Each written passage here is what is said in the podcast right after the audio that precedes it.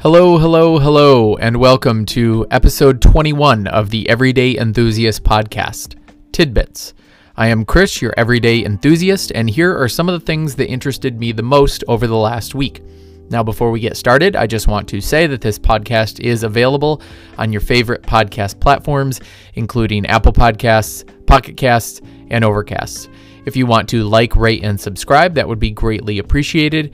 I can also be reached at everydayenthusiastpodcast at gmail.com. No dots, dashes, or spaces. Again, that's everydayenthusiastpodcast at gmail.com. All right, on with the show. Okay, so starting off with our fun section here follow up, updates, and notes. Uh, first off, here is just the topics today are kind of all over the place. Um, you know, they really don't relate to one another in any way. Um, there's a couple phone issues here, there's a couple software things.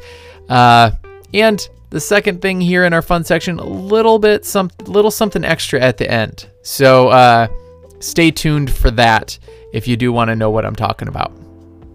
Okay, so to start off our topics here today, we have Spotify versus Apple. So, Spotify has filed a complaint against Apple in the European Commission. I believe that's where they filed it. Uh, they are claiming that Apple holds an unfair advantage over competitors and that they actually suppress those competitors, doing this by both owning the store in, in reference to the App Store here, and offering products in said store. So, obviously, you know, if we're talking about Spotify, we are referring to Apple Music and the fact that they own the i the or the App Store and offer you know services in the App Store that compete against other developers. Um, their complaint is that this gives them an unfair advantage where they can feature, you know, Apple Music uh, you know, in you know in the features on the front page of the App Store, and Spotify could never get a single mention. So, you know, they're really giving preference to their their services, their apps, things like that. So, uh, my quick take on this is that there are two sides. Okay. Uh, and both of them make some good points, really, honestly. First, let's look at Spotify. So, most of what they say here, honestly, is kind of BS, but they do make a good point in regards to two things. One, that all other competing music streaming services need to pay them or need to pay Apple a 30% cut, while Apple offers a competing service at the same price and they don't have to pay a 30% cut. Uh, this is valid at first and it could be considered as such, but that is until you think about a couple of things. One is that Apple is running that store. They are processing all payments for Spotify, taking on any legal burden that might come up, you know, as far as payments and stuff like that. Um, all the fees that are associated with you know taking payments and whatnot, uh, paying everyone on the back end to implement these things, you know, these payment plans and everything like that. And the simple fact that they gave Spotify the ability to reach all of their customers in the first place on the App Store. And the second point here is that there is uh, there's way more for customers. To, oh, sorry, there is a way for customers to sign up so that Spotify doesn't have to pay that 30%. Uh, customers can go and sign up on Spotify's website. But this leads to the second reason Spotify might have a little bit of a point, or their second point rather. That is that, that Apple does not allow developers to even hint that there is an alternative way for customers to sign up, basically forcing people to either sign up through the app so that Apple gets their their 30% cut or um, or and in that case they could force well they're not forcing anybody but spotify charges a premium for signing up on, in the app on your phone. You if you sign up through spotify's website you pay 9.99 if you sign up through the app on the phone you pay 12.99 a month that is. And if developers do tell you that there is another way in the app for, for you to sign up, Apple will, will, will reject the app. This is to me the most offensive on Apple's part, honestly. Um, if they just let developers say, you know, if you want to pay you know, if you want to pay more for the same service, then then you know, sign up here. If you don't want to, then go to our website. um, and sign up there. Or they could just say, you know, click here to sign up. And then there's a link, it links out to the browser where you can sign up in a browser and you don't have to pay Apple um, or they don't have to pay Apple. But. Uh, I don't know. This all leads back to why I personally believe Apple is not going to get dinged here uh, on any other issues. Look, they made the store. Okay, they give these developers a place to reach the customers. And like I said before, they have to pay their own developers the server time um, and space, and Apple Store employees, among a multitude of other things that they pay for. You know, 30%, yes, is a lot, um, you know, but I mean, there's a lot of burden that they are taking on to to take that. Now, now I know I maybe sound like an Apple apologist here. Again, I think there are some things that Apple is doing wrong, and you know there is a an argument to be made about you know antitrust uh, activities here. You know, I hate to be so you know down the middle uh, in, in in the end here, really on, on both sides of these points. But it will be interesting to see how this comes, how this plays out in, you know, courts if it makes it to that to that point. Okay, moving on here, we have Huawei's backup plan.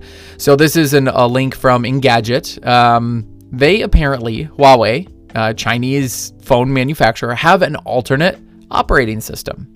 Uh, they confirmed this last week that they have a backup OS in the event they are unable to use Android moving forward. This is extremely interesting. Um, that they would even have to consider this in the first place. It all stems from the fact that the United States government has banned their phones and equipment from being sold or implemented here. That is, um, well, they haven't banned the phones from being sold here. Um, they have banned government officials from using their phones, I believe, and they they have banned uh, or kind of hinted that there will be repercussions if. Uh, you know, say Verizon or AT&T or T-Mobile or whatever use Huawei equipment to build out their fi- their coming, you know, 5G networks. Now, there's a couple of points to make here. The only way I even see this you know alternate operating system being an option for them is if they can sideload and run Android apps, as they would not have any of the major developers making apps for, you know, a brand new operating system, meaning that you would not have Facebook or Instagram or any of the other apps that, you know, kids use these days that I really don't know. But I mean, you're going to have nothing, you know, nothing, no, no podcast platform or, you know, app or um, none of these, um, you know social media apps you're going to have nothing. So unless they can you can sideload and run android apps this isn't isn't going to do them any good. I have to assume that's the case. It is also worth noting here that this does include their laptop laptops as well um, Huawei branded laptops, which um, currently run Windows, and that apparently the OS would uh, run on said laptops as well. Uh, I don't own any Huawei products and I don't plan to, not because I think that they would be selling my info or spying on me, you know, and sending it to the Chinese government. Um, that is the United States concern, by the way. That's why they're banning all these. Um, but just because most of their devices would not work here in, you know, on the cell bands that we have here, as far as I, I know anyway. Um, they would work, but there are limitations and everything like that. Anyway, and then for the laptops, look, I'm as much as I hate it, I am hooked on Mac OS, and I don't plan to switch anytime soon. So there's there's that. So next up here, we have a mid-range Razr. So apparently, the clamshell folding Razr phone that we are expecting with a, a, a folding device or a folding screen um, is going to be more of a mid-range phone. Specs are looking to fall a bit lower than you know best of the best. Uh, let's see here. Qualcomm Snapdragon 710, 4 to 6 gigs of RAM, 64, 128 storage, 2730 milliamp battery. Actually, you know, honestly, these don't look that bad. Uh, in fact, the only one that looks less than premium is the processor. But as I have said before, it really depends on what you are doing with said phone. Um, this would serve many people just fine, honestly, if you're just on, you know, Facebook and Instagram and and uh, you know reading some articles and listening to some music you don't need the fastest fastest most amazing processor. So I don't think that this would be that big a deal. The only problem is that $1,500 price tag. That's a lot to ask of a mid range phone or any phone for that matter. But again, these are early days for foldables and the folding screens. Those prices will come down. Uh, f- fingers crossed, anyway. Also, troubling here is a hint that it could be Verizon exclusive, with no indication that an unlocked variant would be available. I have to assume that would only be temporary, but still, that, that's a little bit of a bummer. Okay, what's next here? Topic number four one shape to rule them all. So, this is a strange one, actually. Uh, apparently, Google is requiring developers to implement a Squircle, quote unquote, Squircle, uh, as the default app icon for the Play Store. I think this is in the latest version of Android or the latest update in the Android or the the Play Store, the Google Play Store. I don't really know exactly where this has been implemented. I'm not overly up on all my Android operating essentials and news and whatnot. This is, of course, a squared off circle or a rounded square, if you will. Um, I know a lot of people are going to compare these to, you know, Apple's App Store icons, and they are exactly that. But for good reason, I would argue. Okay, they do exactly what Google wants them to do here, which is add consistency. Um, the many different shapes of apps on the Play Store really can be a distraction at times. I know that's a little bit dramatic. Um, it's not necessarily a distraction, but it just looks cleaner when you have um, icons that are the same, the same shape. They're uniform. Everything just looks a little bit more clean. And for me personally, you know, somebody that that values design um, and implemented design and everything, I I tend to lean that way anyway. So I personally think this is a good thing. Okay, and our last full on topic here is uh, a Walmart tablet, apparently. okay, so uh, apparently there is going to be a Walmart tablet, or they're going to use some sort of Chinese manufacturer to produce an Android tablet uh, of their own. Now, this could be very appealing, actually. Uh, I have the smaller 7 inch Android, or sorry, Amazon tablet.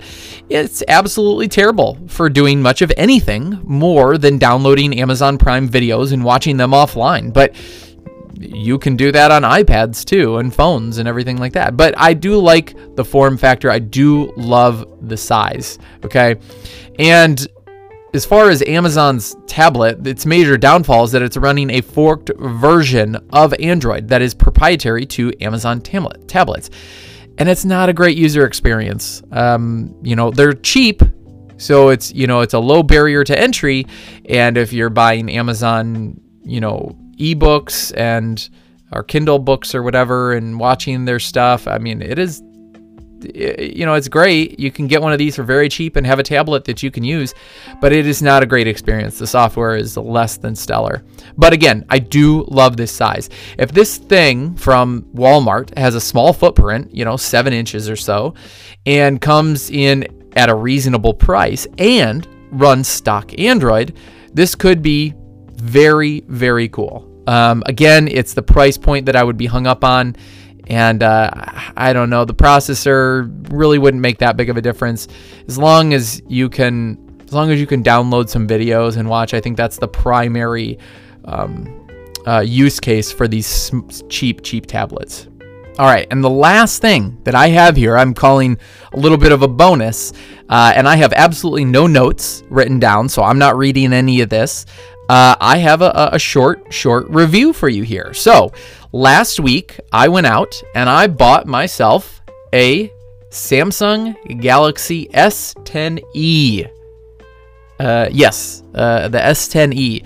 Now, I have not been using this as my primary device uh, because, um, well, I, I, I can't at this point unless I just took the plunge, swapped the SIM in, and just turned off iMessage and, and FaceTime and everything like that. I I can't I can't do that. But I have been using it as an auxiliary device for about a week. And I guess for the most part, um, my comments here will just be on the hardware and some short, short meanderings on the the software experience. So the hardware itself is absolutely lustworthy. Uh, it is the the S10e is their budget quote unquote budget entry at uh, seven hundred and forty nine dollars. Um, it is the smallest of the three new phones that Samsung announced uh, coming in at 5.8 inches, but it has a tiny, tiny bezel around the outside. And we are talking about that hole punch display, meaning the front selfie camera, whatever you want to call it, uh, is a hole punched in the screen. So no notch. Um, it's amazing. It feels so good. It's a little. It's got a little bit of heft to it, but it's lighter than a lot of the the uh, iPhones.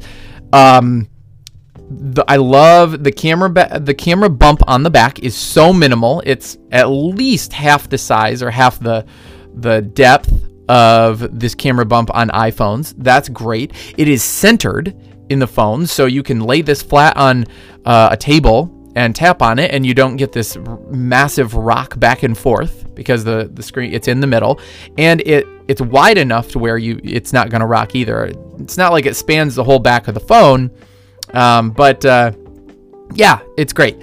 Um, this also has expandable storage, so you can pop a micro SD card in here and expand the storage. I honestly don't even remember what storage I got. Maybe 64, maybe 128. I, I really don't remember. It doesn't matter. Um, but you can pop, I think, a 512 uh, micro SD card in here to expand that storage if you want.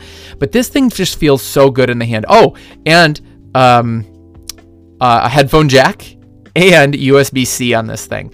Oh, and the quick charge on this is phenomenal. I was at 27% and I knew I was leaving in a couple hours. So I, I plugged it in, um, and in an hour and like 14 minutes, this thing charged from 27% to fully charged. Unbelievable. And that is with the charger that came in the box with this phone. If I if you were a similar size battery and you were you were plugging that in to an iPhone with the charger that comes in their box, it would take hours. I mean, I'm talking three plus hours to charge this thing to full. This is fantastic. I loathe the fact that uh, iPhones, Apple is not shipping a quick charger in the box with their phones, especially for what they charge for these these phones.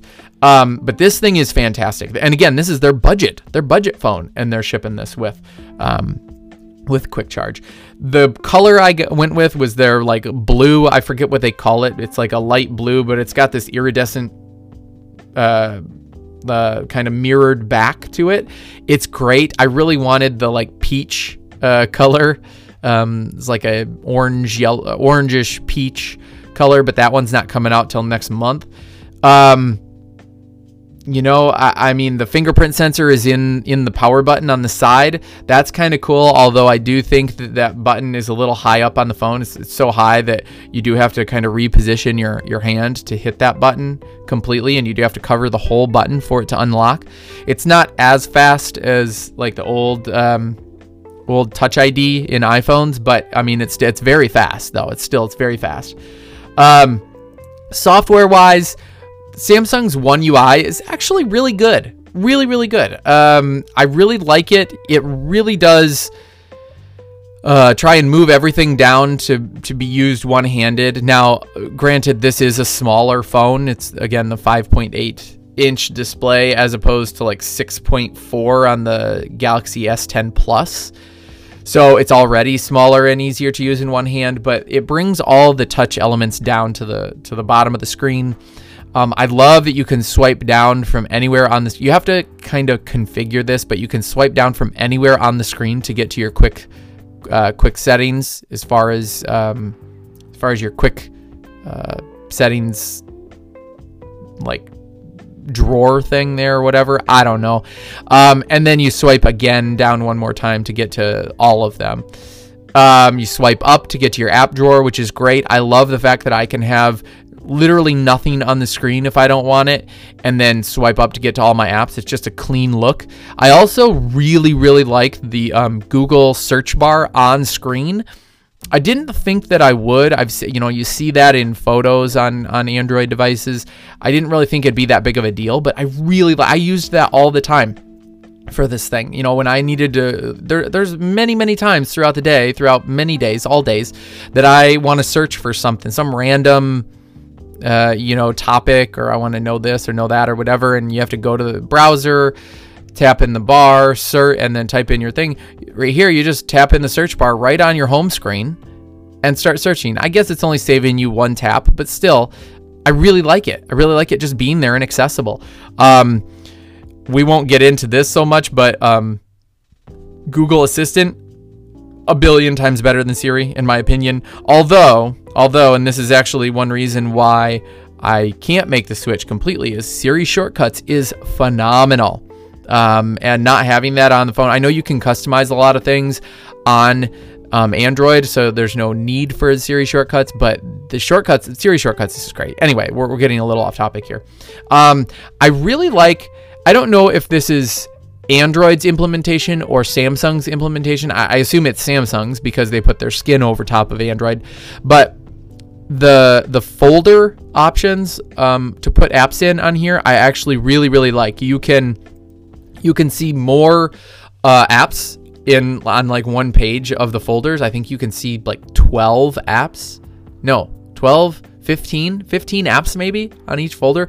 And there's like a there's a, a, white outline around the folder. You can change the color of the folder, the way that it looks when it's when it's not open. I really like that. Um, I don't know. I didn't use widgets all that much. I don't think many of them look that good.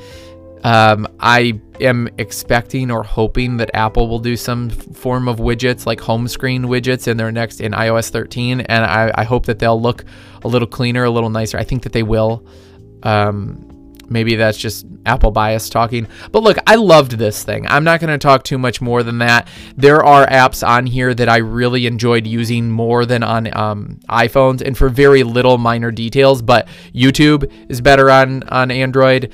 Um, Google Maps, I, maybe it was just the novelty of it looking a little bit different and being on a different phone, but I liked using Google Maps on here more than I do on the iPhone, even though I, I still do use Google Maps exclusively on the iPhone, not no Apple Maps, sometimes Waze, I guess.